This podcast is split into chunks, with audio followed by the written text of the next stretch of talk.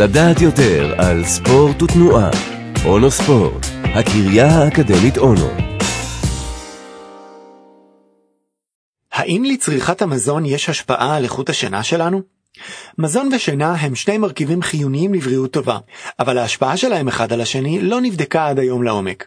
קבוצת חוקרים מהמחלקה לכימיה באוניברסיטה הלאומית של סינגפור לקחו על עצמם את האתגר וערכו מחקר סקירה בנושא.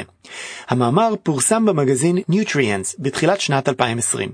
הממצאים לגבי צריכת המזון, איכות השינה שלנו וההשפעה שלהם אחת על השנייה, נאספו מתוך 19 מאמרים שנכתבו בנושא בשנים האחרונות. הנתון הראשון והבולט בסקירה הוא שאיכות שינה טובה קשורה באופן הדוק לצריכה גבוהה של חלבונים.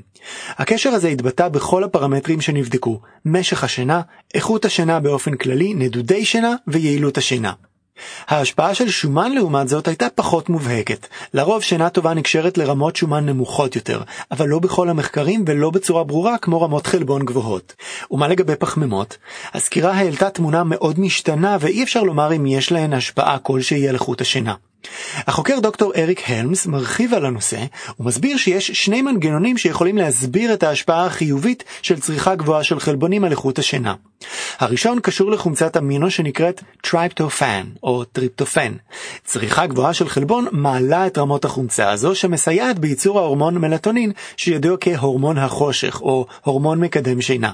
המנגנון השני קשור לכך שאנשים רבים מתעוררים בלילה או חווים שינה גרועה כתוצאה מתחושת רעב. אחת הסיבות לכך יכולה להיות צריכה נמוכה של חלבון. לעומת זאת, כאשר אנחנו צורכים כמויות גדולות של חלבון, אנחנו מפחיתים רעב על ידי דיכוי הפרשת הורמון הגדילה, גרלין. הנחה רווחת נוספת היא שאכילה זמן קצר לפני השינה פוגעת באיכות השינה. על פי דוקטור הלמס, זה נכון רק לגבי ארוחות עשירות בקלוריות ובעיקר עשירות בשומן. לעומת זאת, במידה וצורכים לפני השינה בין 30 ל-50 גרם חלבון דל שומן, כמו יוגורט איכותי או שייקים דלי קלוריות, מסתבר שאין לכך השפעה מזיקה על איכות השינה. המאמר שפך אור על הקשר בין תזונה לאיכות השינה, והראה שצריכה גבוהה של חלבון עוזרת לשינה איכותית וטובה. בעתיד יהיה מעניין לחקור את סוגי החלבונים השונים, ולברר אם חלבונים מסוימים טובים במיוחד לאיכות השינה, והאם יש חלבונים אחרים שעלולים לפגוע בה.